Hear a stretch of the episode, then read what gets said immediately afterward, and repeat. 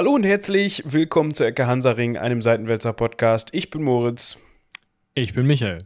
und ich hatte so ein bisschen ein Déjà-vu beim Durchsehen und Recherchieren vor dieser Folge. Muss Hattest ich du- sagen. Imaginär die Stiefel wieder an, meinst du?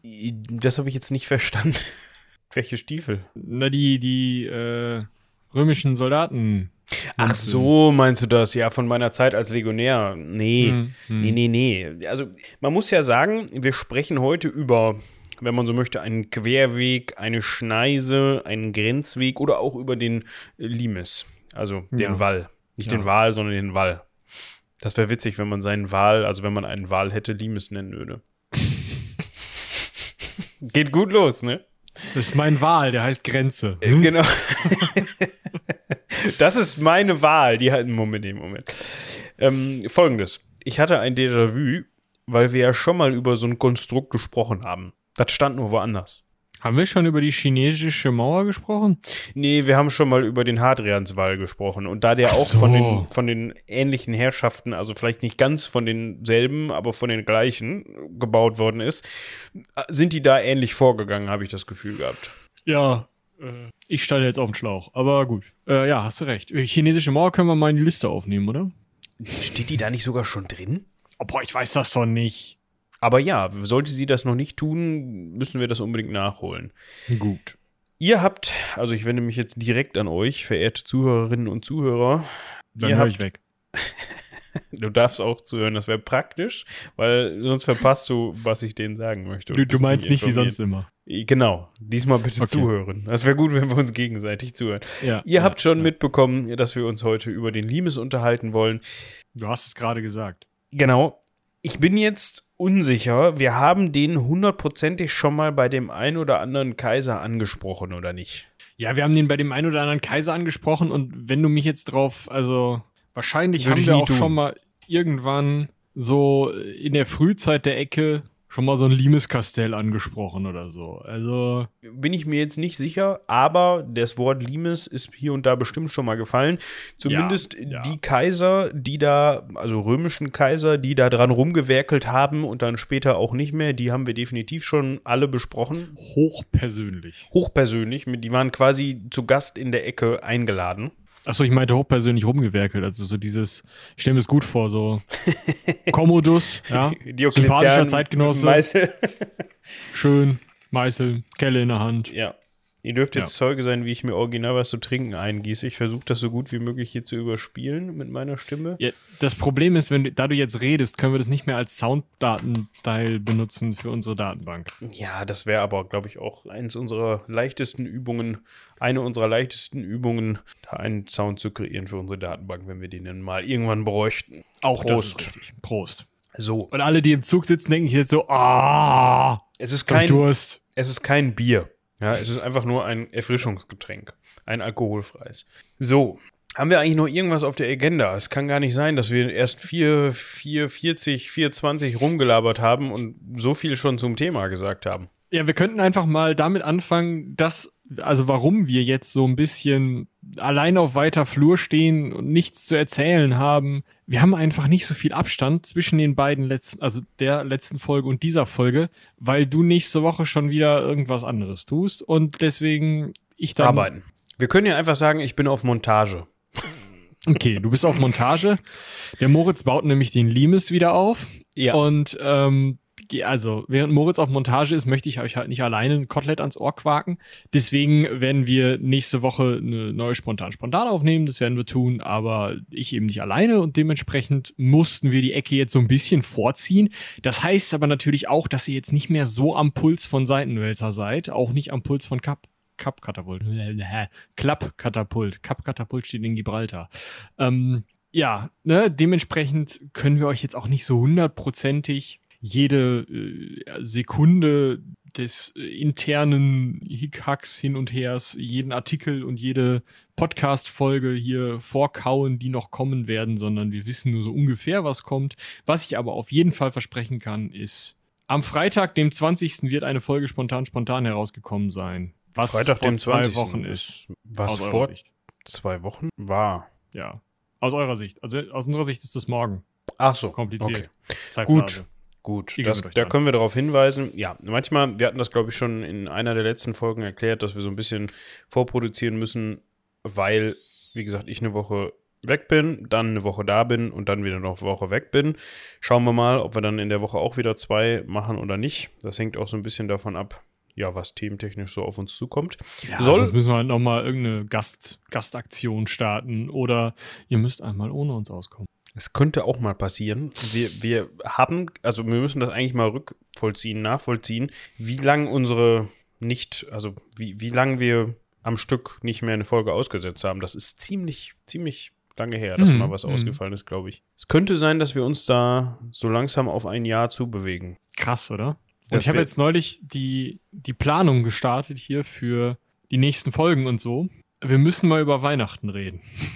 Jetzt schon. Ja, Ist Ende August, ne? Bald ist, ist in den Supermärkten Ja. wieder des Weihnachtskrams und das heißt, die Ecke muss auch mal. Spekulatius. Das, ihr müsst wissen, das ist bei uns so ein Ding, also nicht nur bei uns beiden, sondern generell im Seitenwälzer Klappkatapult-Dunstkreis. Sobald es das irgendwo gibt und man wieder zusammenkommt, landen diese Dinger auf dem Tisch. Das heißt, Irgendeiner holt sie immer. ja, das heißt, jeder von uns und jede von uns haben bis Weihnachten gefühlt 10 Kilo davon gegessen, weil wenn die auf dem Tisch stehen, kann man ja auch nicht dann da nicht reingreifen. Aber man muss dazu sagen, es sind glücklicherweise immer die Gewürzspekulatius. Ja, nicht Diese, diese, die man in so einer rechteckigen Kiste kriegt. Also nicht Kiste, sondern Tüte. Die mit diesen die Doppelwand, die außen Plastik, innen Papier.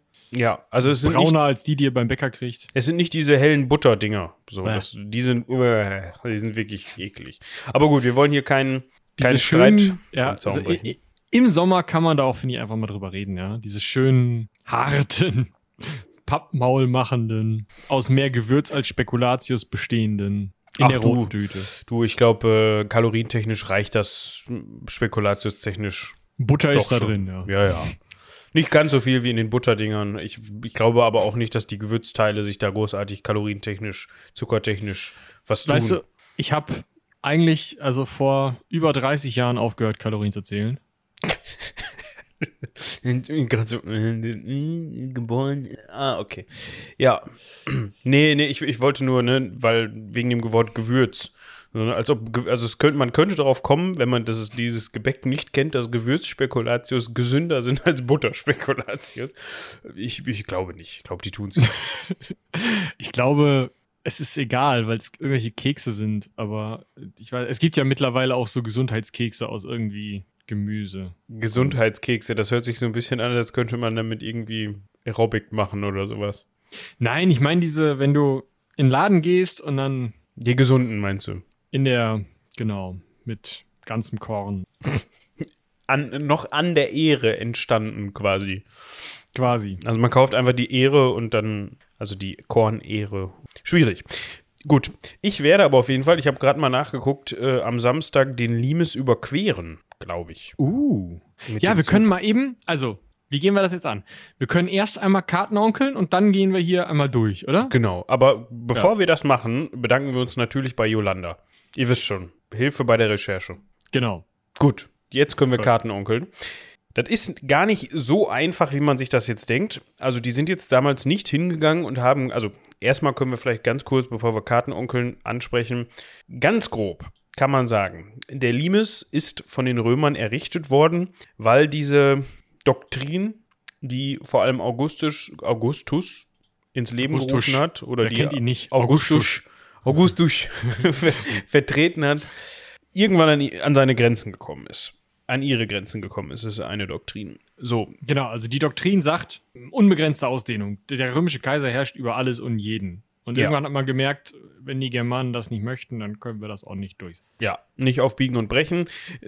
Weil diese Doktrin an ihre Grenzen gekommen ist, musste man die dann auch irgendwann kenntlich machen. Das kann man auch so ein bisschen als Schmach betrachten, weil, ne, wenn es ein ja, Reich ohne Grenzen gibt, dann ist das vielleicht nicht im Sinne des Erfinders, da so einen Wall hinzustellen, irgendwo, der eine Grenze ist. Ob der wirklich eine Grenze ist, da sprechen wir gleich nochmal drüber, aber um das nochmal vorneweg zu sagen, natürlich, genau wie der Hadrianswall auch, war das ein befestigter Wall, in diesem Fall dann nicht gegen die Pikten, sondern hauptsächlich gegen die germanischen Stämme, um die halt daran zu hindern, ständig in römisches Gebiet, römisch kontrolliertes Nervt Gebiet einzufallen und äh, Leute auf den Kopf zu hauen, Schweine zu klauen, Ziegen zu klauen, äh, Frauen zu klauen. Ihr wisst schon, was die so gemacht haben. Ja, also die, es geht einmal darum zu merken, falls eine germanische Armee kommt und zum anderen eben genau diese Überfälle zu verhindern. Aber ich würde sagen, damit wir so das so ein bisschen verortet kriegen, zum einen kann man sagen, dass der Limes eigentlich ab 9 nach Christus, ab der verlorenen Varusschlacht, mit so einer leicht schleppenden Anfangsphase immer wichtiger wurde. Und zum anderen kann man den räumlich verorten. Und da kann man jetzt mal einfach mal anfangen. Der Limes als Grenze fängt eigentlich irgendwo an der Nordsee an und äh, ja, pff, hört am, weiß ich nicht, was ist das da unten? Schwarzen Meer auf. Das ist aber nicht das, was wir heute als Limes verstehen, sondern das ist so ein bisschen, ja, das ist halt irgendwie die Grenze des Römischen Reiches, hm, hm, weiß man nicht. Dann gibt es noch die Möglichkeit zu sagen, okay, wir nehmen nur die Grenze zu Germanien und dann könnte man argumentieren, dass der Limes von der Nordsee bis ja, Pannonien vielleicht geht. Auch eine schwierige Kiste. Also, dass man den Rhein als Grenze nimmt, dass man dann den obergermanisch-rätischen Limes, über den wir gleich noch sprechen werden, äh, als Grenze nimmt und dann die Donau wieder als Grenze nimmt. Und da, wo das Römische Reich aufhört, an der Donau, äh, die Donau als Grenze zu benutzen, hört halt auch die, äh, der Limes auf. Die sinnvollste oder die für unsere jetzige Betrachtung meiner Meinung nach sinnvollste Definition dieser Art von Liebes ist die reine Betrachtung des obergermanisch-rätischen Limes, also des Teils zwischen dem Rhein und der Donau, wenn man es einfach sagen möchte, oder zwischen ungefähr Koblenz am Rhein und Eining oder wenn ihr es ein bisschen mit einer größeren Stadt haben wollt, Regensburg an der Donau. Das ist ein Bereich, der eben nicht durch Flüsse geschützt war und deswegen anders überwacht werden musste. Und wie das getan wurde, das ist eben das, warum wir oder worüber wir heute sprechen wollen. Und das ist auch der Teil, den man gemeinhin so meint, wenn man und die Art von Verteidigungsmaßnahmen. Ich will gar nicht groß von Verteidigungsgebäuden sprechen, weil die sind maximal in einem Age of, Age of Empires sind Verteidigungsgebäude. Ähm, ja, äh, das ist der Limes, den man so als Limes kennt, auch wenn das Wort Limes anders benutzt wurde. Ja, genau am Anfang kann man sich das noch gar nicht so wirklich vorstellen als Wallanlage. Ja, das ist, glaube ich, unter Cäsar hat das schon angefangen. Also Cäsar hat schon anfangen lassen und hat, hat schon überlegt, okay, wir haben da überall Wald. Also das Waldvorkommen im, in den Gebieten, die heute unter anderem auch Deutschland sind, ist natürlich unvorstellbar höher, als wir das heute kennen, durch sehr viel Rodung ähm, und klimatische Veränderungen etc. Aber vor allem halt auch durch sehr viel Rodung sind ja die Wälder in Europa enorm zusammengeschrumpft und so natürlich auch in dem Bereich, wo der Limes dann stand und später stehen sollte und heute gestanden hat etc das war jetzt nicht so gut zu kontrollieren. Ja, wenn da alles voll ist mit Wald und man wirklich wochenlang durch einen großen Wald durchlatschen konnte zu Fuß. Und dann sitzt da der Germane, ihr kennt, der eine Germane. Der eine ne? Germane sitzt dann da und überfällt ständig Leute und auf einmal läuft er wieder in den Wald und ist weg. Genau, dann kommt er woanders aus dem Wald, der eine Germane, und dann ist er, haut er wieder die Augen. Es ist, wenn du dich zum einen in dem Gebiet nicht auskennst was der eine Römer ja nun einfach nicht getan hat, weil er da nicht wohnte. Und zum anderen deine gesamte Kriegstaktik auf jetzt nicht frühneuzeitlich Schützenreihen, fünf Kilometer, aber trotzdem größere taktische Manöver, also diese, äh, diese kleinen Gruppen von Legionären. Es war immerhin keine Phalanx, aber es war ja immer noch eine geschlossen agierende Gruppe von Legionären. Die mussten ja manövrieren können. Und das kannst du einfach nicht, wenn die ganze Gegend vollsteht mit irgendwelchen Bäumen. Dementsprechend, wenn du auch Schlachtfelder haben willst, wenn du deine taktischen Vorteile ausnutzen willst, wenn du alleine nur einem Germanen hinterherrennen willst, wenn der in den Wald abhaut, dann bist du als Römer eigentlich darauf angewiesen, dass der Wald weg ist, weil mit den Schilden und der Rüstung kommst du einfach nicht so schnell durch den Wald wie jemand, der einfach nur ein Schwert in der Hand hat. Genau das. Dementsprechend hat, hat man schon unter Cäsar, beziehungsweise Cäsar hat schon damit angefangen, natürlich eigenhändig, so wie man das von ihm kennt, äh, mit Axt. Ja, der war halt damals der eine Römer. Ja, mit Axt und Säge dann da Schneisen in die Wälder reinzuarbeiten. Also wirklich. Also nicht nur da, sondern überall halt. Genau. Wo, also, wo er lang lief, ganz Germanien, ganz Gallien, alles voller Schneisen alles Cäsar, eigenhändig. Ja, deshalb hat das auch so lange gedauert. Ja. Ja, da haben die Römer teilweise dann in Rom gesessen, die Römer und Römerinnen, haben gesagt, boah, wo ist der denn wieder? Caesar, was macht der wieder? Und er äh, äh. kilometerweit irgendwo in Bayern. einfach der, einfach der Schneise da nach, da ist er dann irgendwann. so ist Stell es. Stell ich mir gut vor. Ja. Genau, also schon Caesar hat das halt einfach erkannt, wollte seine Taktiken weiter durchsetzen, wollte Gebiete sicher halten, wollte Straßen offen halten und hat deshalb einfach Schneisen in den Wald schlagen lassen. Wir haben ja auch in der Legionärsfolge, die Nummer habe ich jetzt leider nicht mehr auf der Pfanne, aber der Folge, in der Moritz Legionär geworden ist, schon drüber gesprochen. Wenn der Römer an sich einen Feldzug plant, dann läuft der nun mal in diese eine Richtung und alles, was in der Richtung ist, wird planiert. Und wenn da ein Wald ist, dann wird er halt platt gemacht und dann ist da hinterher eine Schneise. Und da wird nicht groß diskutiert und dementsprechend auf diese Art hat man auch damals unter Cäsar schon eben Schneisen in den Wald geschlagen und die dann hinterher gesichert. Ja, also nicht, dass es meine persönliche Meinung ist, aber der Hambacher Forst hätte es schwierig gehabt zu, zu Zeiten des Römischen Reiches, sagen wir mal. Naja, so. je nachdem, wo er gerade steht, ne? Ja, das stimmt. Aber wenn der im Weg gestanden hätte von so einer, von einer oder mehreren Legionen, dann ja. Ja, aber Schade. das gilt auch für Hügel. Also. Wenn sie zu hoch und unwegsam sind. Ja, da werden die weggeschaufelt. Da kennen die nichts. Ja, also Michi hat es gerade schon angesprochen. Man hatte also Gründe, erstmal diesen, diese, die, dieses Waldes Herr zu werden, ja, im übertragenen Sinne. Und auf der anderen Seite ähm, natürlich auch irgendwann durch das Enden des Machtbereiches, also ja, umso größer man sich au ausdehnt, umso schwieriger wird es, das Ganze natürlich zu kontrollieren. So musste man, wie Michi eben schon sagte, nach der Varusschlacht dann irgendwann einsehen, nachdem man da in Germanien auf den Sack bekommen hat, okay, wir müssen was tun und hat dann angefangen, diese Wall, die, nicht diese Waldschneisen, sondern Waldschneisen zu befestigen. Am Anfang konnte man das jetzt noch nicht wirklich mit einem, ja, keine Ahnung, mit einer Befestigungsanlage vergleichen, wie man sich die jetzt vorstellt. Das ist natürlich in mehreren Stufen gewachsen. Aber man hat zum Beispiel ziemlich schnell angefangen, da Türme, Wachtürme hinzustellen an die entsprechende Grenze, die man sich denn dann für eine Grenze auserkoren hat, quasi. Genau, also man hat rechtsrheinisch auf den Sack gekriegt, hat gesagt, okay, dann bleiben wir eben linksrheinisch. Man hat am, im Norden der Donau auf den Sack gekriegt, hat gesagt, okay, bleiben wir halt im Süden der Donau und hat dann geguckt, wie man das verbinden kann. Diese Verbindung ist eben unser obergermanisch-rätischer Limes. Auch am Rhein und an der Donau wurden Kastelle entlang gebaut, weil auch da natürlich die Germanen ankamen und mit Booten übersetzten und dann da Probleme auf der anderen Seite gemacht haben.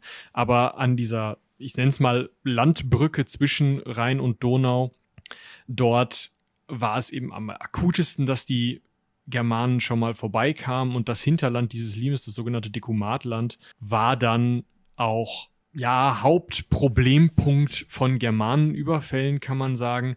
Dem Ganzen hat man versucht Herr zu werden. Erstmal mit der Schneise und den Wachtürmen. Das Ganze hat man dann immer weiter ausgebaut. Gerne mal auch mit sowas wie Zäunen. Also einfach nur etwas, wo der Gegner erstmal drüber muss. Das sind zwei, das sind fünf, das sind zehn, das sind 20 Minuten mehr, die man hat, um im Hinterland liegende römische Kastelle zu warnen, die sich dann bewaffnen können, die dann gegen diese Feinde vorrücken können. Das war aber alles so ein bisschen, man wollte das eigentlich nicht. Wie gesagt, die Doktrin war eigentlich unbegrenzte Ausdehnung. Also müssen wir eigentlich unsere Grenze nicht sichern, weil es ja gar keine Grenze ist, sondern das ist nur so ein temporäres mal kurz anhalten und die Schuhe neu besohlen. Dementsprechend hat man da am Anfang gerade nicht so viel Energie reingesteckt und nicht so viel Hirnschmalz vielleicht auch reingesteckt, wie vielleicht teilweise sinnvoll gewesen wäre. Aber man kann eben auch nicht sagen, das ist die andere Seite, also weswegen das nicht so stark gesichert wurde, wie man das vielleicht jetzt aus Computerspielen meinen mag oder auch aus sehr, sehr alter Literatur, aber da müsstet ihr schon wirklich irgendwie in vor 50er Jahre Material gehen. Man kann auch nicht sagen, dass äh, diese Grenze so gesichert wurde, dass man da eine Mauer gebaut hätte, um den Feind abzuwehren. Das ist auch ganz wichtig. Also es war nicht so, dass man gesagt hat, okay, wir stellen hier eine Wand hin und dann stellen wir da Bogenschützen drauf und dann, ne, wie auf einer Ritterburg. Das war auch nie Ziel des Limes. Das ist vielleicht auch am Anfang nochmal ganz wichtig. Deswegen war auch ein Zaun erstmal nicht, nicht sinnlos. Also du meinst im, im Grunde, der Zaun war nicht nötig. Selbst der Zaun war am Anfang nicht nötig. Ja, was heißt nicht nötig? Er war, also er war durchaus nötig vielleicht als Demarkationslinie, um zu zeigen, hier fang, fängt das Römische Reich an, aber nicht als Verteidigungsanlage im Sinne von Verteidigungsanlage. Das ist eher eine Meldeanlage.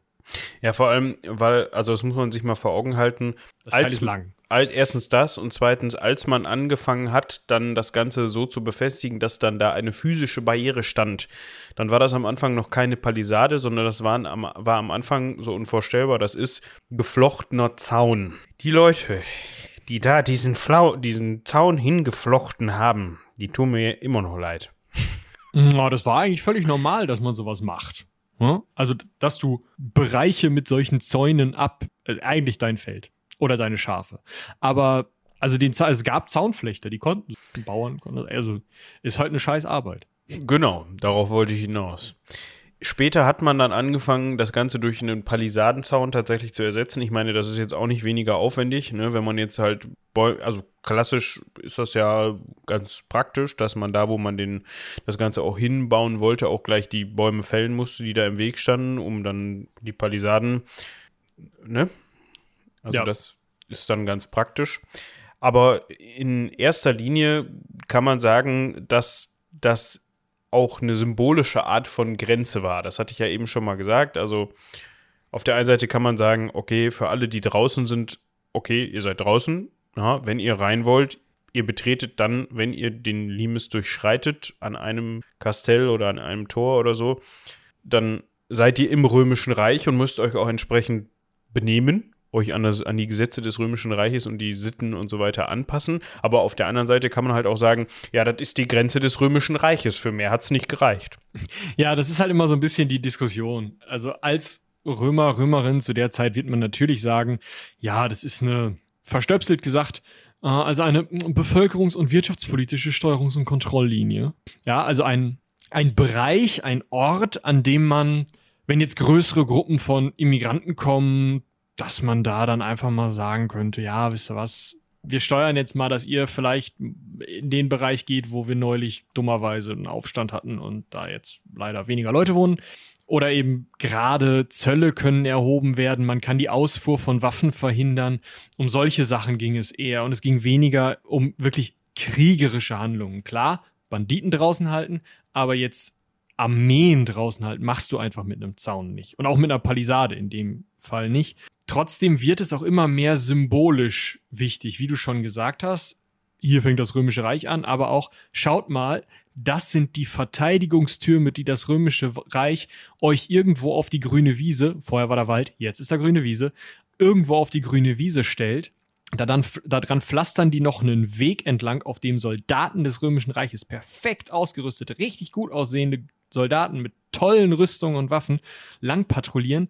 Das sollte ja auch alles an die, gerade an die direkten Grenznachbarn symbolisieren, ja Leute, wenn ihr hier vorbeikommt und uns hier auf den Sack hauen wollt, dann müsst ihr erstmal da vorbei und ihr könnt euch mal überlegen, was kommt, wenn ihr da einmal drüber seid. Wie viel schlimmer kann das denn dann noch werden? Das sind ja auch solche, solche Punkte, die man dann einfach versucht, darüber zu transportieren, um eben gerade diesen kleineren, nadelstichartigen Räuberüberfällen und sowas zuvorzukommen. Ja, genau.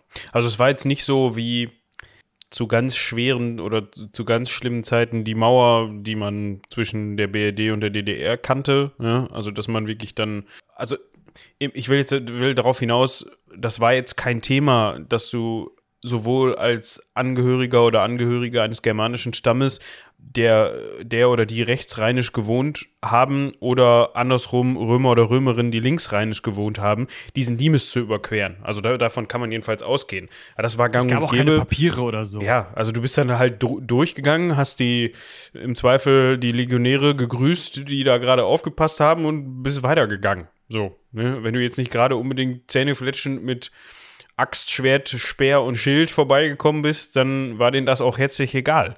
Also ja, natürlich. Aber selbst wenn du mit einem Wagen voller Äxte, Speere, Schwerter und Schilde von außerhalb des Limes Richtung innerhalb des Limes gekommen bist, dann haben die halt gesagt, guten Tag, was haben sie denn da? Aha, mhm, ja. Wo soll's denn hingehen? Ah ja, mhm, mhm.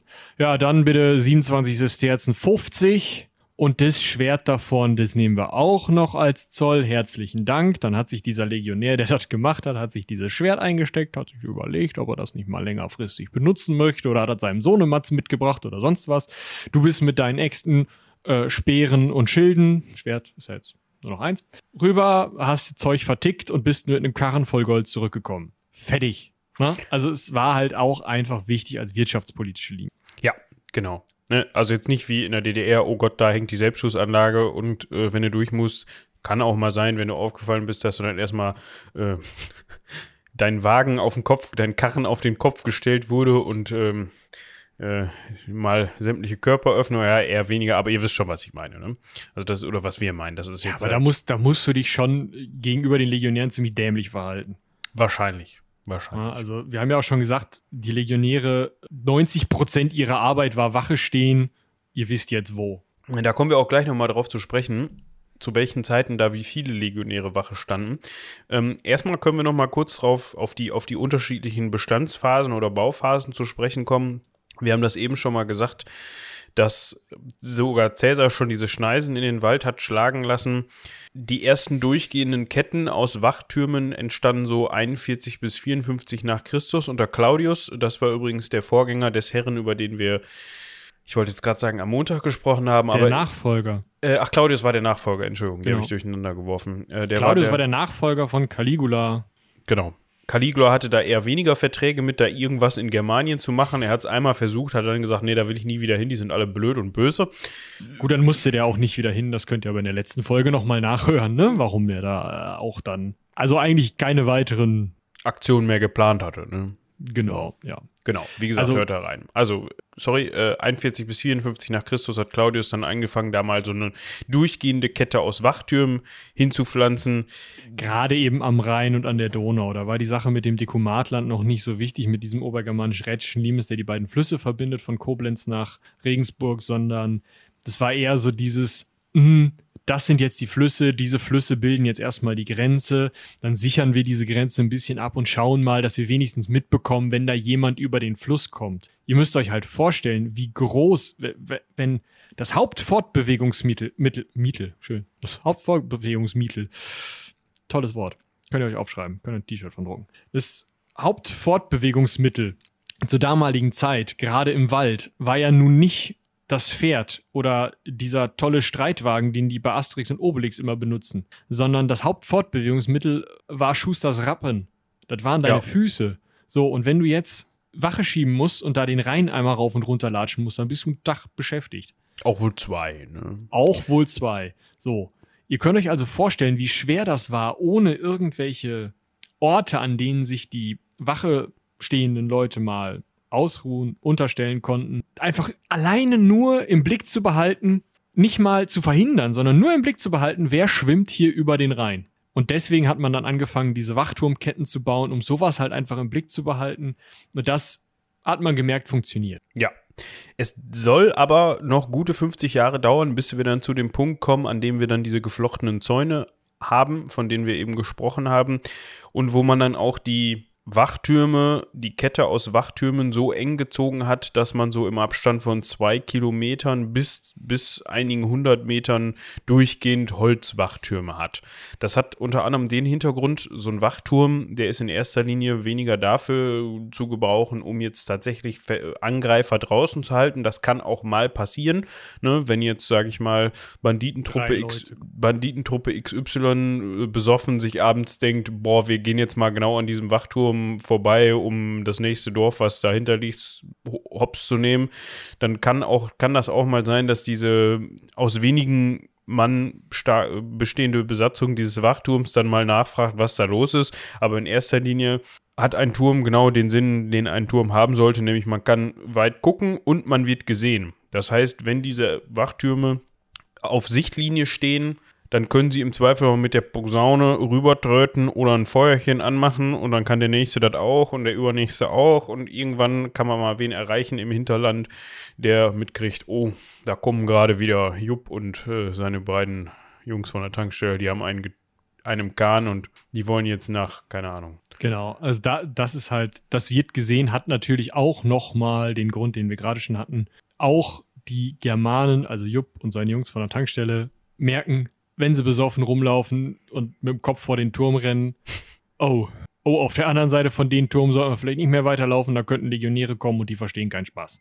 Ja, Ne? Das sind halt alles so Sachen, warum man diese Türme gebaut hat. Irgendwann hat man dann angefangen, gerade eben in diesem Zwischenbereich zwischen Rhein und Donau, das Ganze dann zusätzlich zu der Schneise und den Wegen, die zwischen den Türmen hin und her führten, auf denen auch patrouilliert wurde, gerade tagsüber. Ne, das müsst ihr euch auch nochmal vorstellen. Also man hat nicht nur den Turm, sondern ähm, zwischen Turm und Turm ist immer hin und her patrouilliert worden und das zwischen jedem Turm, sodass man die Grenze halt wirklich halbwegs gut unter Kontrolle hatte. Mhm.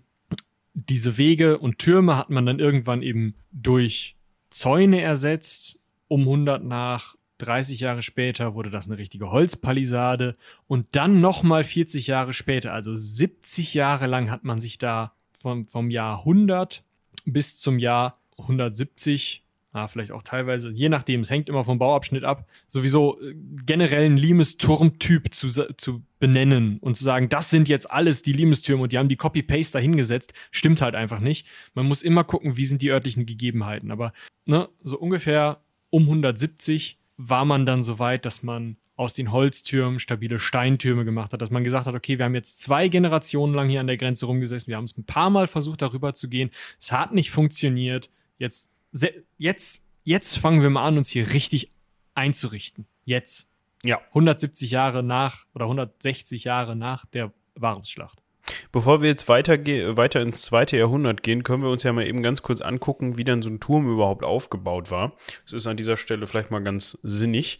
Und zwar, wir hatten das eben schon gesagt, zu Hochzeiten gab es bis zu circa 900 Türme in, äh, auf dieser Grenze. Wie eben schon gesagt, die mussten halt so dicht stehen, damit dieses Alarmierungssystem, dieses Alarmierungsnetz, von dem wir eben gesprochen haben, halt überhaupt funktioniert hat. Ja, ihr kennt das vielleicht aus Herr der Ringe, diese schöne Szene, wo dann ja. Gondor Rohan benachrichtigt mit den Leuchtfeuern.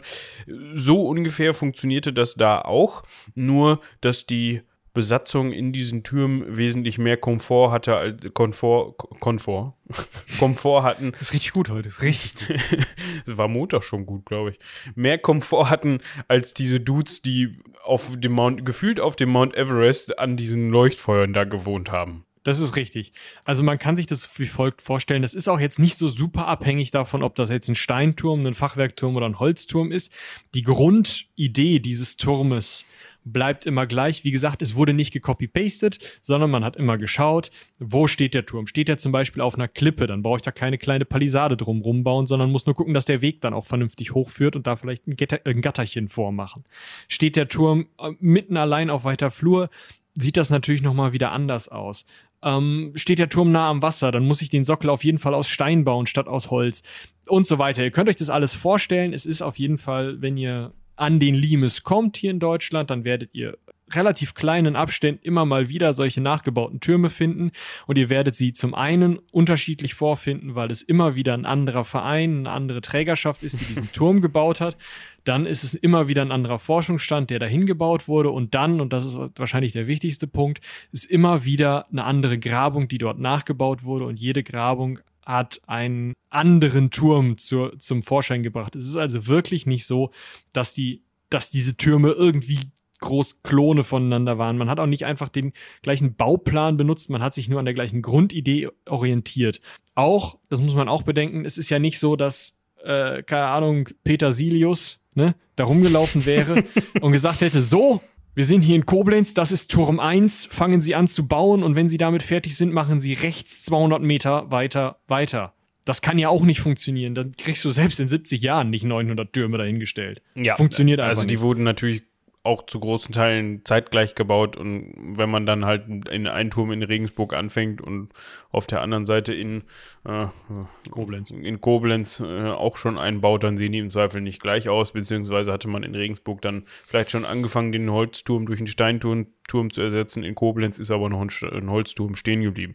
Man weiß es alles nicht, aber ich glaube, das ist auch, kann man auch verstehen. Ja. So, wie sieht es in so einem Turm aus?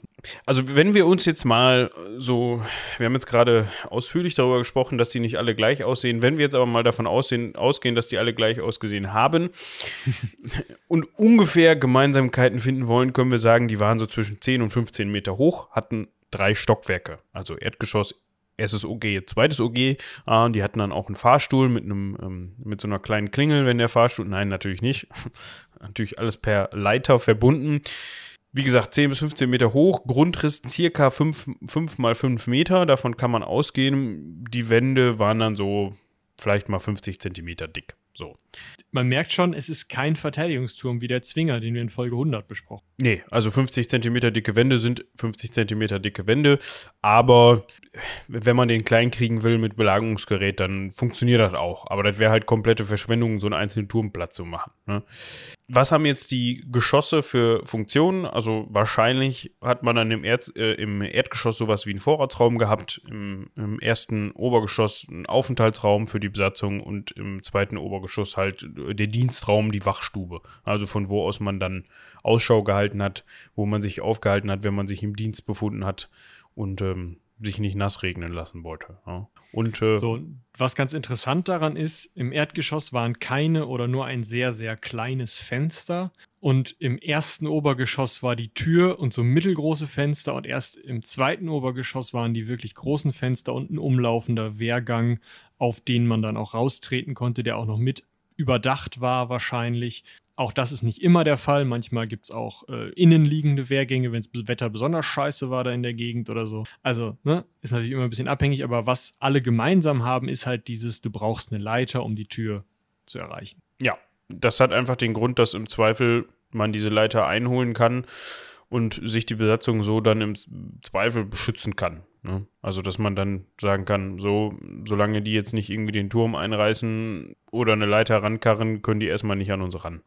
Und dann können wir wenigstens noch Meldungen machen. Ne? Es geht ja auch darum, dass man tröten kann, dass man Feuer machen kann, solche. Ja, genau. Was dann noch als weiteres entstanden ist, obwohl wir können. Wollen wir das vielleicht bei, den, bei, den, bei der Taktik erst machen mit den Kastellen? Ja, habe ich auch gerade gedacht, wir können noch mal einmal wieder dann aufs zweite Jahrhundert zurückkommen, was genau. zum Beispiel der Hadrian dann verbrochen hat. Genau, weil also ne, wir haben jetzt, wir befinden uns jetzt immer noch erstmal an der Grenzlinie und erst wenn wir davon weggehen, dann reden wir auch über die Kastelle, weil an der Grenzlinie keine Kastelle vorhanden waren. Das ist nicht wie am Hadrianswall. Das ist vielleicht auch nochmal interessant. Am Hadrianswall waren direkt kleine Kastelle, nicht Wachtürme, also auch Wachtürme, aber häufiger auch mal Kastelle direkt in den Wall integriert. Das war hier im Limes nicht so. Auch in der weiteren Ausbaustufe im zweiten Jahrhundert. Wir haben ja gerade gehört, Steintürme, durchgehende Palisade, teilweise auch noch ein Graben, ähm, sodass man eben wirklich eine Verteidigungslinie irgendwo hatte. Einen Ort, wo der Gegner so stark verlangsamt wurde, dass man wirklich genug Zeit hatte, entspannt die eigenen Leute zu warnen, die nochmal eben aufs Klöchen gehen konnten und sich dann aufstellen. So. Hadrian, wir haben ja schon gerade den Hadrianswald erwähnt, ist halt immer mehr auf den Trichter gekommen. Hm, unbegrenzte Ausdehnung. Hm, irgendwann ist halt ungesund, können wir so nicht machen. Vielleicht sollten wir hingehen und sagen, wir nehmen jetzt die Grenzen des Römischen Reiches auf so hin, wie sie jetzt sind und sparen Soldaten ein, indem wir nur noch an den Grenzen des Reiches Soldaten einsetzen müssen. Dann brauchen wir nur drei, drei Nasen Polizei. Aber wir können uns alleine in komplett Spanien und Italien, können uns komplett die Truppen sparen. Brauchen wir keinen Menschen mehr. Was soll da passieren? wenn wir die Außengrenzen vernünftig schützen. Und deswegen ist Hadrian hingegangen und hat den Hadrianswall gebaut, aber eben auch den Limes in ein wirklich geschlossenes System umgewandelt. Also diese immer wieder einzelnen Schneisen mit Türmen zu einer langen Schneise mit Türmen zusammengefasst. Und das heißt, am Ende von Hadrians Herrschaft im zweiten Jahrhundert hatten die Römer es dann geschafft, zwei Generationen lang den Limes zu halten als Grenze und eigentlich, ja, eigentlich als, als gefühlt immerwährende Grenze des Römischen Reiches, kann man fast sagen.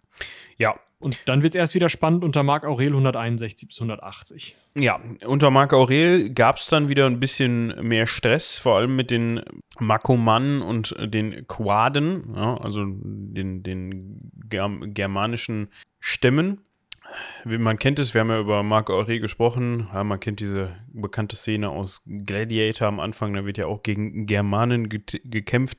Das hatte unter anderem damit zu tun, dass diese beiden Stämme dann sich gedacht haben, ach, der steht da jetzt eigentlich ganz schön relativ lange, der Limes, relativ unangetastet. Der kann zum Teil doch eigentlich auch mal weg. Oder? Prinzip, prinzipiell kann der weg, ja. Ja. Übrigens, äh, falls ihr mehr über Marc Aurel erfahren wollt, zum einen haben wir über ihn gesprochen, zum anderen könnt ihr morgen auf seitenwälzer.de einen Artikel lesen über seine Selbstbetrachtung. Also ein Buch, das tatsächlich wirklich Marc Aurel geschrieben hat, das Dominik für uns rezensiert hat. Ja, ähm, ist, passt das denn auch mit morgen? Morgen ist wahrscheinlich der Aufnahme, mit dem Aufnahmetag heute gemeint, oder? Nee, nee, nee, tatsächlich nach dem, Äh, also, wenn ihr das an Montag, dem 30. hört, dann kommt das am 31. raus. Wir haben jetzt wieder einen sehr gut funktionierenden Redaktionskalender. Ich bin hellauf bekleistert. Das ist super, ja. Unsere Ecke hält sich an diesen Redaktionskalender nicht. Wir wissen einfach immer nur montags morgens um 10, falls ihr das noch seht. Ja. Wenn der dann mal einmal im Jahr erst um 12 oder 13 oder 14 Uhr kommt, dann habe ich verpennt. Dann hat Moritz gepennt. kommt auch ein, zweimal im Jahr so mal vor. Und uns fällt tatsächlich auf, wir können an der Stelle mal kurz Break einlegen, weil das interessiert mich tatsächlich. Wenn ihr Lust habt, und gerade nichts zu tun, dann schreibt uns doch mal eine Mail an rumlabern.seitenwälzer.de, nicht vergessen, wie eure Hörgewohnheiten in Bezug auf die Ecke sind. Also auch gerne in Bezug auf andere Podcasts, aber gerne, das interessiert uns natürlich am meisten, wie oder wann ihr uns hört.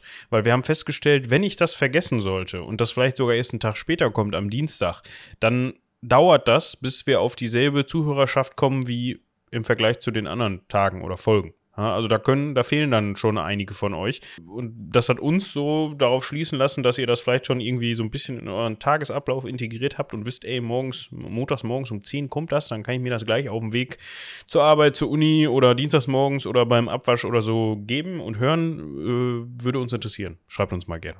Ja. So genau. viel zum Break. Genau. Mm, zurück zum Limes, zu Marc Aurel, der sich ein bisschen von Markomannen und Quaden hat auf den Kopf hauen lassen, was dazu führte, dass zahlreiche Kastelle, wie gesagt, kommen wir noch zu, und dieser zahlreiche dieser Türme zerstört wurden, woraufhin Marc Aurels Sohn Commodus sich dann genötigt war, sah, noch mehr Wachtürme, noch mehr Kastelle aufzubauen, gerade an der unteren Donau. Also eben nicht am obergermanisch-rätischen Limes, diesem Erdwallbereich, sondern dann eben an der Donau entlang. Denn ihr müsst euch, wie gesagt, auch vorstellen, dass am Rhein und an der Donau entlang diese, diese Linie aus Wachtürmen trotzdem gehalten wurde, auch wenn man dann nicht hingegangen ist und da ein Mäuerchen gebaut hat, weil warum? Da war ein Fluss. Ja, genau. Also wie gesagt, es wurde, man hat halt dieses Netz oder dieses Frühwarnsystem einfach nochmal verstärkt und enger gezogen, um dann irgendwie so ein bisschen, sich gegen diese, gegen diese zukünftigen Einfälle, sollten denn welche kommen, zu wehren. Ja, dann hat man immer mehr Probleme damit bekommen, dass Germanen kommen. Ist ja auch unangenehm. Ja? Der Germane an sich kämpft ja scheinbar gerne und überfällt scheinbar gerne. Und es weckt natürlich Begehrlichkeiten, wenn auf der anderen Seite des Limes die Leute gefühlt besser leben als auf dieser Seite des Limes. Dementsprechend kamen immer mehr Germanen. Dem hat man dann versucht, gerade ab dem dritten Jahrhundert, also 200 plus, wir haben ja auch schon von der Reichskrise des dritten Jahrhunderts gesprochen, gerade in der Zeit immer mehr versucht, entgegenzuwirken, indem man die Söldner äh, die Söldner, die Söldner als Germanen angeworben hat. Wer kennt es nicht? Äh, die Germanen als Söldner angeworben hat und so sie eben ins eigene Heer integriert hat und sie eingesetzt hat, um den Limes zu verteidigen. Was natürlich immer dann scheiße ist, wenn die eigenen Germanen, also die Söldner-Germanen, Aufstände machen und den Limes platt machen. Ja, und, und halt dann auch sowas wie, ähm, ja, Fürsten, germanische Fürsten halt als Puffermächte einzusetzen zwischen dem Römischen Reich und sonstigen Gegnern, ja. Also da gab es ja so einen äh, Fachbegriff für, der mir jetzt gerade nicht mehr einfällt, für die Reiche als auch für die, für die Fürsten. Auch so eine Sache, die natürlich dann dazu beiträgt, dass dann so ein Limes, der da irgendwo rumsteht, vielleicht erstens nicht mehr ganz so die Bedeutung hat, wie er vorher hatte und auf der anderen Seite vielleicht auch den Verbündeten nicht so in den Kram passt. Genau, und wenn du dann halt sagst, okay, hier, äh, ihr meine Markomannen, ihr seid jetzt Diener Roms und ihr wohnt jetzt bitte hier bei Koblenz, dann kann man ja aus der Logik heraus, dass man die da wohnen lässt, kann man denen natürlich auch sagen, okay, ihr könnt hier die Kastelle beziehen, wir ziehen jetzt unsere römischen Truppen von da ab. Und wenn die Markomannen dann sagen, sag mal, in Italien ist eigentlich noch viel schöner, lass uns da mal runterlatschen, dann sind die Kastelle leer. Und werden die aufgegeben, teilweise wurden die auch einfach wegen dieser Germanen oder auch wegen anderer, aus anderen Gründen, gerade auch finanziellen Gründen, einfach aufgelöst. Die Truppenstärke an der Grenze selber sank, man musste sich immer mehr auf interne Probleme konzentrieren man hatte immer mehr Probleme an der äh, östlichen Grenze. Im Zweistromland hat man eben gekämpft, in Kleinasien hat man gekämpft, hat da die Truppen gebraucht, man musste ja auch irgendwann Britannien aufgeben und so. Das alles führt natürlich auch dazu, dass die germanische Grenze immer schwächer wird und immer stärker aufgegeben wird. Und das ist im vierten Jahrhundert eigentlich immer noch der Fall, man versucht es aber nochmal, gerade unter Diokletian. Ja, unter Diokletian wird der Limes quasi nochmal aufgebaut. Also das Vorbild aus dem ersten und zweiten Jahrhundert, beziehungsweise aus der frühen Kaiserzeit, wird sich nochmal angeschaut und gesagt, okay, wir müssen das hier nochmal verstärken. Wir müssen das vielleicht nicht mehr ganz so, ja, solid ist das falsche Wort, aber ganz so kleinteilig aufbauen wie vorher, alleine schon, weil die Zeit fehlt und weil, ja, der ständige Druck da war. Aber da wurde vor allem die Truppenstärke erhöht. Das heißt, unter Diokletian kann man davon ausgehen, dass so zwischen ähm, 300.000 und 435.000 Soldaten ständig, später sogar bis zu 600.000 Soldaten ständig diese Grenze da besetzt hatten. Ja, so, das wurde so ein bisschen ausge, ja, also anstatt des ausgeklügelten Meldesystems hat man dann im Grunde gesagt, okay, wir hauen da einfach so viele Truppen hin, dass das funktioniert. Und wenn man sich jetzt mal vorstellt, eine Legion hat 5000 Mann, also laut Schulbuch, das kommt natürlich immer so ein bisschen drauf an, welche Legion man sich da jetzt gerade anguckt, aber wenn man dann da alleine schon 300.000 Mann stehen hat, das ist natürlich jetzt nicht immer gerade zu späterer Zeit der Bilderbuch-Legionär, der so ausgerüstet ist, wie wir das besprochen haben und so. Da wird, das werden wahrscheinlich auch hauptsächlich beziehungsweise viele Auxiliartruppen gewesen sein, also Klar. Söldner oder aus allen Teilen des Römischen Reiches angeworbene Truppen. Also, ne, das, auch das Römische Reich stellt da nicht mal eben 600.000 Legionäre hin. und ähm, das ist dann aber auch so ein bisschen verpufft, beziehungsweise in die Bedeutungslosigkeit abgerutscht, weil halt auch im Inneren des römischen Landes immer mehr Truppen benötigt wurden und die Grenze gar nicht mehr so eine Rolle gespielt hat. Ne? Also es war genau, halt genug los in Rom, also im römischen Reich selbst.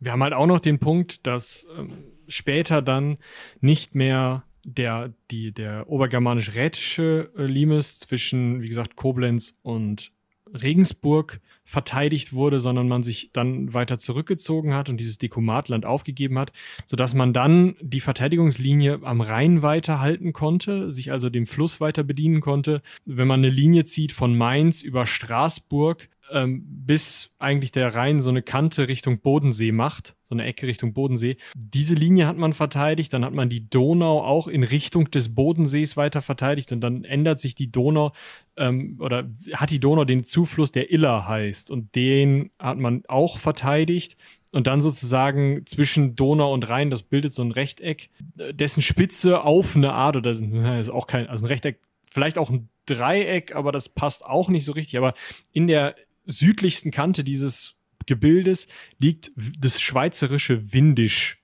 Das ist so auf halbem Weg zwischen Rhein und Bodensee.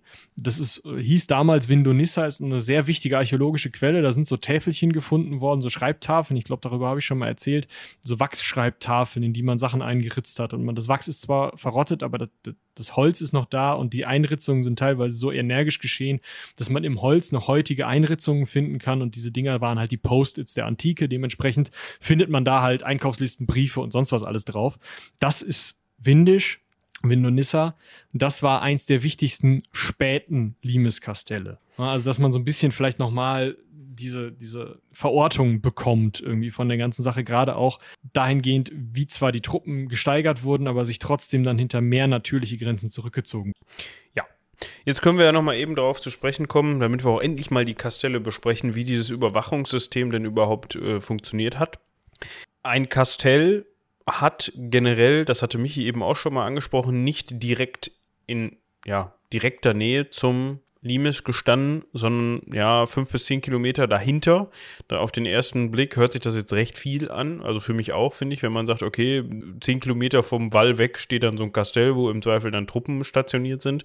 Aber durch dieses Meldesystem, auch mit den Überwachungstürmen und so weiter, hat das trotzdem funktioniert, dass die früh genug, meistens früh genug alarmiert wurden. Ja, der, der Punkt ist ja auch, von dem Turm aus siehst du die gegnerischen Truppen anrücken. Erster Punkt. Das heißt, du hast schon mal ein bisschen Zeit, bis die erst beim Turm sind und meldest schon mal. Und der zweite Punkt ist, du willst die ja gar nicht an dieser Turmlinie abfangen, sondern ein bisschen im Hinterland willst du sie ja schon abfangen, dass wenn sie dir dann vor deiner angreifenden Armee flüchten, dass dann trotzdem noch sie die Grenze im Rücken haben und sozusagen an den Türmen vorbei auch wieder abhauen müssen, um da dann nochmal einen drüber zu kriegen. Also das hat schon mehrere gute Gründe, das so weit nach hinten zu holen und den Gegner erstmal über die Grenze kommen zu lassen, um ihn dann anzugreifen. Ja, und im Zweifel dann natürlich, wenn ein Kastell direkt angegriffen wurde, konnte man natürlich sich dieses Kastell halten, sich dort verschanzen. Das war zu großen Teilen befestigt, da kommen wir auch gleich nochmal drauf zu sprechen und so dann von den Kastellen, die halt links und rechts des gerade angegriffenen Kastells stationiert waren oder aufgebaut waren, sich helfen lassen. Ne? Die konnten dann den, den Angreifern in den Rücken fallen oder die in die Zange nehmen, wie auch immer. Genau. An der Grenze selber, diese nahen Kastelle, waren Hilfstruppenkastelle. Dort wurden kleinere Kohorten, also so 500 Mann Fußsoldaten oder äh, kleinere, was heißt kleinere? Das sind schon ziemlich große Ahlen von Reitertruppen. Also eine Ahle sind bis zu 1000 Reiter. Ahle, eine Ahle sind immer Reiter. Mhm. Diese Reitertruppen und diese äh, Fußtruppen waren dort stationiert und das waren keine Legionskastelle. Das heißt, es gab sozusagen nochmal eine, eine einen weiter zurückfallende Verteidigungslinie, dann erst, wenn man Richtung der Legionskastelle kam, die wirklich weit am Hintergr äh, im äh, Hinterland waren. Und erst wenn eins von diesen kleineren Kohorten oder Ahlenkastellen gefallen ist, erst dann hat man bei den Legionen mal, mal den Kopf gehoben und geguckt, was da überhaupt los ist. Ja, also wir haben wirklich eine sozusagen eine Dreigliederung. Kleinste Barbarentruppen, irgendwelche Räuber werden von den Türmen abgewehrt. Größere Angriffe, die aber noch nicht so wirklich was anrichten können, werden von diesen Kleinkastellen abgewehrt, die auch zusammenarbeiten. Also da werden noch mal drei Truppen zusammengezogen. Und wenn es dann immer noch brennt, dann kommt mal eine Legion. Und dann ist die Kacke auch am Dampfen. Ja, genau. So, die Struktur eines solchen Kastells. Der ist eigentlich die Struktur, die wir schon in der Legionärsfolge besprochen haben. Ja. Also genau die, also es ist halt einfach egal, ob das eine 500-Mann-Kastell ist, ob das ein 1000-Mann-Kastell ist, ob das ein 5000-Mann-Legionskastell ist. Es gibt immer eine, eine rechteckige oder quadratische Struktur. Es gibt immer zwei sich kreuzende Straßen, die eine Art Kreuz wirklich bilden. Also die nicht irgendwie ein X bilden oder so, sondern wirklich T-mäßig aufeinander stehen. Ähm, die hatten immer genug Warnzeit durch diese 10 Kilometer, um zu merken, dass was passiert, waren immer vernünftig mit Straßen, mit dem äh, Limes, aber auch mit dem Hinterland verbunden und sie waren alle möglichst gleich. Das ist wie Innenstädte heute. Wenn der Legionär da ankommt, weiß er, links ist Schlecker, rechts ist. Gibt es noch irgendeine ausgestorbene Marke, die ich jetzt hier nennen kann, damit wir keine Werbung betreiben? Karstadt gibt es noch, ne? Ja. Ja, schade. Hertie. Links Schlecker, rechts ist Hertie. So, wisst ihr Bescheid, alles klar. Ne? Die anderen fünf ihr wisst immer, wo es ist, ihr wisst genau, was ihr da bekommt. Und genauso war das in dem Kastell auch. Du bist da hingekommen, du wusstest, du musst dich in der Mitte beim, beim Chef melden, dann gehst du zweimal nach links, dreimal nach rechts, da kriegst du auf jeden Fall deine Waffen. So, und ihr baut ja auch euer Lager im Feindesland genauso auf. Das heißt, du weißt, wenn du da schon länger wohnst, auch zwei Türen weiter rechts, egal ob du jetzt in Regensburg mit deiner Legion unterkommst oder in Köln, weißt du, wenn du da untergekommen bist und alle da eingezogen sind, dann weißt du, zwei Türen weiter rechts, der hat die gleiche Stiefelgröße und den kann ich Stiefel tauschen, wenn es Probleme gibt. Also möglichst auf Gleichheit angelegt, möglichst auf Verteidigbarkeit angelegt und man muss sich halt auch eben immer vor Augen halten, das waren Orte, das waren fast Städte. Also da waren schon genug Legionäre, um eigentlich eine Stadt zu bilden. Und vor dem Kastell bildete sich dann eben auch die dementsprechende ja, Stadt aus Zuarbeitenden, also aus äh, Handwerkern, aus Kneipiers, aus äh, Familien der Legionäre, die sie zwar eigentlich nicht haben durften, aber trotzdem hatten. Diese ganzen Gruppen haben sich angesiedelt und dementsprechend ist dann eben aus äh, ist Köln eben eine Stadt geworden, ist Mainz eine Stadt geworden, ist Regensburg eine Stadt geworden. Das sind alles Limeskastelle.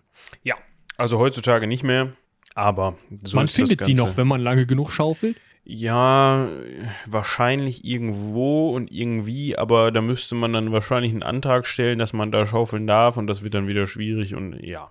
Ja, ihr könnt auch einfach mal nach Rom, äh, nach Rom, nach Köln fahren, da gibt es ein sehr schönes Museum. Ähm, ich muss den genauen Namen gerade googeln, aber es gibt halt ein germanisches Museum. Äh, in Köln, in Mainz gibt es auch eins. Köln und Rom, ja, das ist schon nah beieinander, das kann man mal verwechseln. Ja, wir können noch ich mal. Ich schon wieder fast jetzt Rom eingegeben. Ich, es heißt tatsächlich Römisch-Germanisches Museum. Genau, ist direkt am Dom. Kann man sich auf jeden Fall mal. Ja, cool. Das werde ich auf jeden Fall mal im Hinterkopf behalten, wenn ich mal wieder in Köln sein sollte. Und in Mainz heißt es Römisch-Germanisches Zentralmuseum. Ja, gut. Zu der, zu der Taktik selbst haben wir jetzt ja schon sehr ausführlich äh, uns besprochen. Ja, also es ist halt einfach dieses, ne, der Feind kommt. Was noch vielleicht interessant ist, wenn eine Kohorte den Feind abwehrt, versuchen die zwei anderen, den Feind von links und rechts in die Zange zu nehmen. Also die gehen teilweise wirklich bis zum Limes vor, laufen dann am Limes, der die beste Straße bietet, entlang und fallen dem Feind dann in den Rücken. Ja. Das ist noch eine Sache. Und sonst gibt es halt noch diese Expeditionsnummer, die vielleicht auch nochmal ganz spannend ist. Wenn nämlich jemand es schafft, den Limes und vielleicht auch eine der Kohorten oder der äh, Aalen zu überwinden und irgendwie zu plündern, dann mag es sein, dass die Legion nicht mehr rechtzeitig kommt, aber die geht weiter. Und wenn du jetzt einer der Germanen bist, die darüber gegangen sind und irgendwem irgendwas geklaut hat, dann mag das zwar sein, dass du persönlich damit wegkommst, aber deine bekannten Freunde, Familien, die in den Dörfern in der Nähe des Limes wohnen, die werden damit nicht wegkommen. Die werden nämlich genau das zu spüren kriegen, was die Römer immer wieder gerne gemacht haben. Sie sind dann über den Limes gegangen und haben einfach alles angezündet und niedergehackt, was nicht bei drei auf den Bäumen war, Gut, es waren viele Bäume da, aber ihr könnt euch das vorstellen. Haben äh, Leute versklavt und haben einfach eine, einen Racheakt geübt, um einen weiteren Angriff, um vor einem weiteren Angriff abzuschrecken. Also das ist auch nochmal ein Teil dieser, dieser ganzen Strategie, dass man eben nicht sagt, wir stellen hier eine Wand auf und da kommt ihr auf keinen Fall durch, sondern ihr könnt hier durchkommen, ihr könnt hier zum Handeln durchkommen, es ist alles super, ist überhaupt kein Problem, ihr könnt hier sogar durchmigrieren, ihr könnt hier, wenn ihr im Römischen Reich wohnen wollt, easy, kein Ding, haltet euch an unsere Gesetze, kommt vorbei. Können wir so machen. Aber wenn ihr Scheiße baut, dann habt nicht nur ihr ein Problem damit, sondern eure gesamte Nachbarschaft gleich mit. Ja, Kontrollinstanz oder Taktik, die man ja so auch aus kleineren Zusammenschlüssen kennt, beziehungsweise die auch immer funkt oder gut funktioniert. Was heißt funktioniert, ja. Hm. Ne? Bis Wenn man einer das dann mal oft macht, werden die. Leute sauer und dann, ja, Barausschlacht. Über die wir natürlich auch noch sehr ausführlich sprechen werden.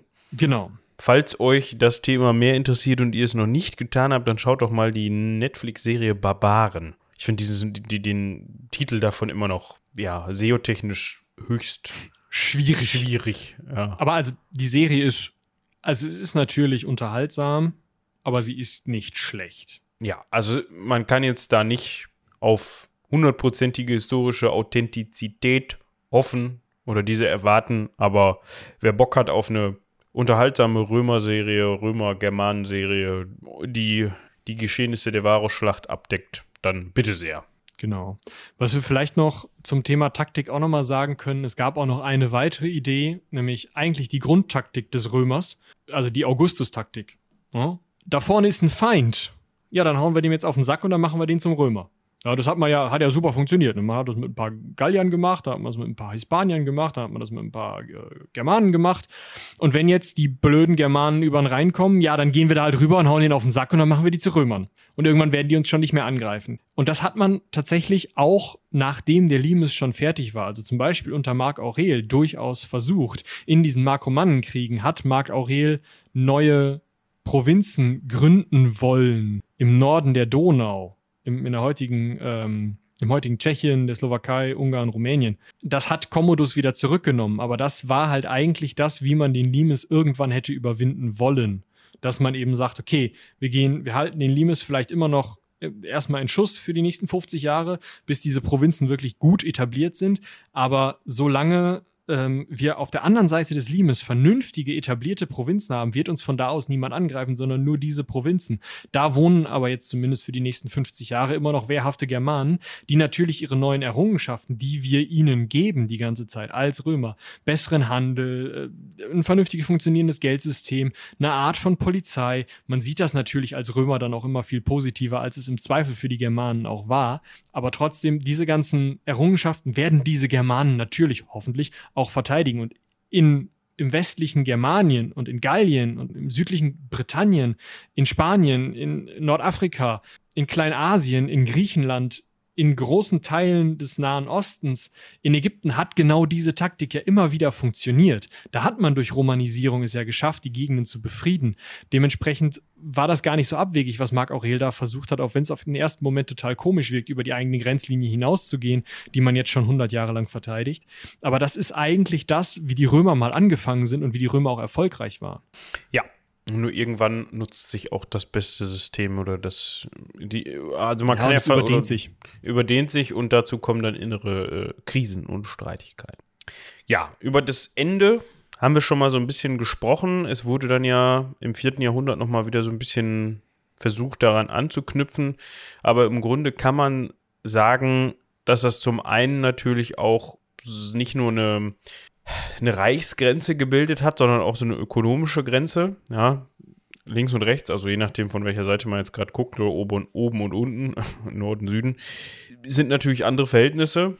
Das heißt, man ist vielleicht auf der einen Seite, wenn man auf der Seite wohnt, die jetzt nicht zum Römischen Reich gehört, neidisch auf die andere Seite, weil dort andere Möglichkeiten herrschen. Mich jetzt gerade schon ausführlich erklärt, welche Vorteile entstehen können, wenn man römische, äh, zur römischen Provinz gehört oder eben nicht. Das hat natürlich immer wieder dazu geführt, dass die Germanenüberfälle vielleicht mal nachgelassen haben, aber ganz abstellen konnte man die im Grunde nie. Wir hatten auch schon mal eben gesagt, viele dieser Germanen waren natürlich dann auch Krieger, die von den Römern selbst ausgebildet wurden und die im Zweifel auch wussten, was da abgeht und wie die strukturiert sind, diese Kastelle und äh, dieses Wachprinzip. Und dazu kam dann 233 nach Christus ein Perserfeldzug. Da wurden dann viele müsste jetzt nachgucken, unter wem der stattgefunden hat. Ähm, das ist ja im dritten Jahrhundert sowieso so eine Sache. Ich glaube, den Perserfeldzug kann man oder den Krieg gegen die Perser kann man da exemplarisch nehmen. Wir sind da mitten in der Reichskrise des dritten Jahrhunderts. Da sind den Römern so viele Legionen an allen Ecken und Enden verloren gegangen. Die haben Bürgerkrieg auf Bürgerkrieg geführt. Es sind einfach am Ende nicht mehr die Soldaten da, um immer wieder die plündernden Germanen draußen zu halten. Die Germanen erstarken immer mehr. Es gibt Druck von weiter im Osten durch andere Völker, die die Germanen natürlich dann auch ja, angreifen. Die Germanen überlegen sich dann, gegen wen gehen wir jetzt vor? Die Römer, die kennen wir schon, da können wir besser gegen vorgehen. Und während des dritten Jahrhunderts kommen Germanen bis nach Italien. Das muss man sich auch überlegen, weil der Limes so schwach ist. Und die Limes-Region wird natürlich immer und immer und immer schwächer. Immer weniger Truppen sind dort. Immer weniger Dörfer bleiben dort bestehen, weil ja jedes Jahr wieder oder mehrfach im Jahr geplündert wird. Und das wird zu so einem Niemandsland. Und das ist ja genau das, was du als Grenze so gar nicht haben willst. Jedenfalls als Grenze damals. Es mag bei heutigen Grenzen irgendwo in Nordkorea anders sein, da will man einen Streifen Niemandsland haben. Aber damals war es ja so, jeder, der warnen konnte und jeder, der ein Schwert in die Hand nehmen konnte, da hat man ja auch Veteranen angesiedelt. Ganz, ganz bewusst nahe dieser Grenze. Mhm. Diese ganzen Leute sind immer mehr weggekommen und die Germanen konnten immer ungestörter eindringen, sind immer weiter gekommen. Und ja, es ist halt irgendwann, hat man gesehen, dass das als militärische Grenze nicht mehr funktioniert. Ja. Im Jahr 274 nach Christus hat der Kaiser Aurelian dann letztendlich das Limesgebiet endgültig aufgegeben oder endgültig räumen lassen und die feste Militärgrenze zum Rhein zurückverlegt. Aus ganz das ist genau das, was ich vorhin erzählt habe mit dieser, mit dieser Limes, äh, also Rhein, Iller, Donau, Limes nennt sich das dann, wo Vindonissa das End, der Endpunkt ist. Da ja. ist halt dieses Dekomatland nicht mehr drin. Lässt sich halt einfach viel, viel besser verteidigen als mitten irgendwo im Land so ein Wall, in Anführungsstrichen. Ja, was vielleicht noch ganz witzig zu wissen ist, später wurde der Limes, also die Steinmauer des Limes, teil, teilweise gab es auch Steinmauern, dann auch oft Teufelsmauer oder Heidenmauer genannt. Warum jetzt Heidenmauer, weiß ich jetzt nicht so richtig, ob das die Mauer sein soll, die die Heiden draußen hält. Ja, oder die, die gebaut haben. Oder die Römer waren Beides Heiden und haben die, ja, irgendwie so. Und ähm, die erste wirklich gründliche Erforschung des Ganzen hat im 19. Jahrhundert, also erst im 19. Jahrhundert stattgefunden. Da ja, gab gut, es 1800 Keksen, historische Forschung ist schon gut. Ja, ja, okay, aber war, also was heißt alles vorher, aber vieles vorher waren, waren ähm, Mönche. Ne? Also, ja, gut.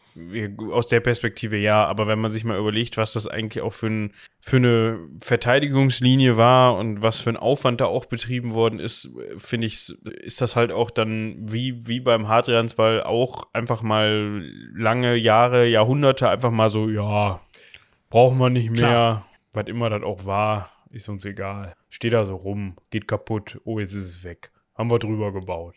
So, die Steine genau. konnten wir gut gebrauchen.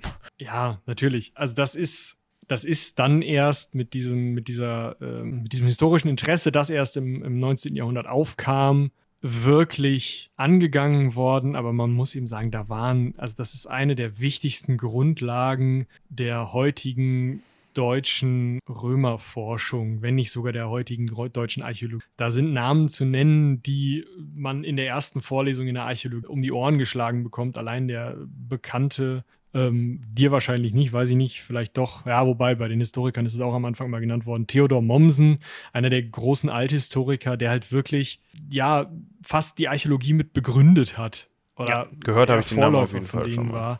Ähm, solche Leute haben diese Reichslimes-Kommission mitbegründet und diese ganze Art, überhaupt über Geschichte, über alte Bauwerke nachzudenken und, und da mal zu inventarisieren. Was gibt es denn da überhaupt? Wir reden noch gar nicht groß von Inter äh, Interpretation. Wir reden erstmal nur davon, den Bestand aufzunehmen. Solche Sachen kann man dieser Reichs-Limes-Kommission, die es ab 1871, wenn ich es richtig gerade gesehen habe, gab, ähm, kann man denen schon viel, ja, viel anrechnen anrechnen. und zugute halten. Ja. Genau, Nee, das ja, meinte ich- ach- nach 1890 erst, so rum. Äh, Genau. Das meinte ich nicht damit, ich meinte halt nur, ähm, ja, also 200, äh, wann war das? 274 nach Christus haben die da die Hufe, nicht die Hufe hochgerissen, sondern haben halt gesagt, so Jungs, Projekt Limes ist vorbei, ist Sense und im 19. Jahrhundert ist man dann auf die Idee, komm, komm, wir gucken uns das mal an. Klar, das hat damit zu tun, dass es vorher einfach auch noch nicht so das Interesse oder der, der, die Idee von ähm, historischer Forschung bestanden hat. Da hatte man im Zweifel auch noch andere Probleme und Genau. andere Vorstellungen. Aber trotzdem ist natürlich in dieser Zeit unfassbar viel kaputt und verloren gegangen. Ne? Ja, Aber Da- das ist ja das generell das Problem mit den Römern. genau. Ja, das war der Limes, Freunde und Freundinnen. Kurz und knackig. Kurz und kn- ja, Stunde zwölf habe ich jetzt hier gerade auf der Uhr. Bisschen kürzer als normalerweise über irgendwelche, aber ne, wir konnten ja auch viel recyceln. So ein bisschen was Das ist richtig. Also ich, ich finde das aber auch total angenehm, dass wir einfach immer wieder sagen können, ja, hört nochmal die Folge, hört nochmal die Folge, dann hört nochmal die Folge, dann hört noch mal die, dann braucht ihr diese hier gar nicht mehr hören. So, in 50 Folgen sagen wir einfach nur noch so, hallo, herzlich willkommen, Herr Gasner, ich bin Moritz, ja, ich bin Michael. Ja, hört doch mal in Folge 50 rein und dann in 137 und wenn ihr dann dabei seid, in 140. Da gab es mal so einen Dude, äh, der hat übrigens da und da mal das und das gemacht. Und wenn ihr wissen wollt, wie das funktioniert hat, dann hört in Folge 174 rein. Läuft. Tschüss, bis nächste Woche. Das wäre Folge 225, in der wir das dann machen müssten. Ich glaube, da sind wir gerade so bei Ramses dem Dritten oder so. Die Frage ist, also die berechtigte Frage, die sich bestimmt auch schon der ein oder andere Zuhörer oder die eine oder andere Zuhörerin gestellt hat. Also irgendwann kommen wir halt ja mal wirklich an einen Punkt, wo wir sagen, fangen wir dann wieder von vorne an oder picken wir uns dann Rosinen zwischendurch raus? Da müssen wir, das müssen wir, glaube ich, dann. Da müssen Ja. wir mal eine Umfrage machen. Schön. Un ungelegte Eier, ne? Genau. Äh, Da können wir mal schauen. Aber ich, also, ich bin nicht nur Historiker, sondern auch Archäologe. Also, wir kommen weit zurück. Ich habe es befürchtet. Also, ne, also Lucy steht auf der Liste, sagen wir es mal so. Oh Gott. Ja, über die können wir dann wahrscheinlich äh, wenig sagen, was so jetzt die Charaktereigenschaften. Jugend, Ausbildung, späteres Leben. Nein, da müssen wir dann halt schauen. Ich gehe davon aus, dass wir, äh, ja, sobald wir in die vorschriftlichen Kulturen kommen, müssen wir halt wirklich gucken, wie wir das angehen, weil wir ja jetzt den großen Vorteil haben, dass wir über Personen reden können. Und wenn das dann in der vierten Folge in Folge äh, Bob der Steinzeitmensch ist, dann mm, müssen wir halt mal schauen. Ja, ja, Aber ihr könnt, ihr könnt das natürlich auch so ein bisschen steuern, sag ich mal, ja, indem ihr uns Themenvorschläge sendet an rumlabern.seitenwälzer.de. Die nehmen wir gerne in unsere Liste auf. Wir schauen natürlich immer ein bisschen. Es gibt Themen, die sind unfassbar spezifisch. Da müssen wir noch ein bisschen gucken, dass wir die einbetten und in einem größeren Thema auf einmal besprechen. Aber es gibt eben auch Personen, die haben wir noch nicht besprochen, weil wir sie in dem Moment übersehen oder nicht mitbekommen haben. Äh, es gibt, weil auch einfach unsere Ausbildungen beide ne, als Historiker ähm, sich sehr, sehr, sehr eurozentrisch ausnehmen. Äh, viele gerade, ja, gerade vorneuzeitliche Personen oder Entwicklungen außerhalb Europas, die wir einfach nicht kennen, die wir nicht auf der Pfanne haben und wo wir natürlich gerne uns auch reinlesen und die wir auch gerne vorstellen wollen, die aber im Zweifel erstmal an uns herangetragen werden müssen, beziehungsweise die wir erstmal suchen müssen. Und wenn ihr uns da helfen wollt, immer gerne her damit. Ja, dem kann ich mich nur anschließen. Ich überlege gerade. Freut euch auf die nächsten Episoden des Heldenpicknicks, wenn es denn weitergeht. Ich weiß gar nicht, geht es schon weiter, während das hier ausgestrahlt wird? Ich gucke nochmal. Das hier wird ausgestrahlt Ende August. Wir haben gesagt, wir machen im September weiter. Dementsprechend, ja, ihr müsst euch, sagen wir mal so, ihr müsst euch nicht mehr lange freuen. Aber, was ich auf jeden Fall schon mal sagen kann, wir kommen neben dem Heldenpicknick auch einigen Klappkatapult. Das ist immer gut. Ja, also eigentlich ist das tendenziell bei uns immer so, dass immer irgendwas beim Klappkatapult in der Pipeline ist. Also ihr könnt euch eigentlich grundsätzlich auf neuen Klappkatapult-Stuff freuen, aber ich wollte eigentlich darauf hinaus, dass es auch nicht mehr so lange ist, bis es weitergeht mit dem Heldenpicknick und ich kann nur sagen, das wird, glaube ich, ganz gut. Unterhaltsam. Ich glaube auch. Also mir hat sehr viel Spaß gemacht, vor allem in der letzten Aufnahmesession. Dementsprechend, ich äh, bin gespannt, wie es weitergeht und wie es dann zu Ende geht. Genau. Ja. Und, Und wenn so ihr wissen wollt, wie es nach dem Ende weitergeht, hört die Binyara-Folge nochmal. Hört sowieso alle Folgen null, die sind super. Also Ja. die von der Ecke und vom Heldpicknick. falls ihr das Ja. noch nicht gemacht habt. Ansonsten gerne auch noch. Gut, ein Ende hat auf jeden Fall diese Folge und zwar an dieser Stelle. Seid nicht traurig, denn wir sind nächste Woche wieder für euch da. Mal schauen, ob in dieser Besetzung oder dann in Urlaubsvertretung oder äh, wenn es denn ein Urlaub wäre, wäre ja schön. Kann ich bitter gebrauchen. Aber gut, ich würde sagen, vielen Dank fürs Zuhören. Haut rein, bis zum nächsten Mal. Bis dahin, tschüss.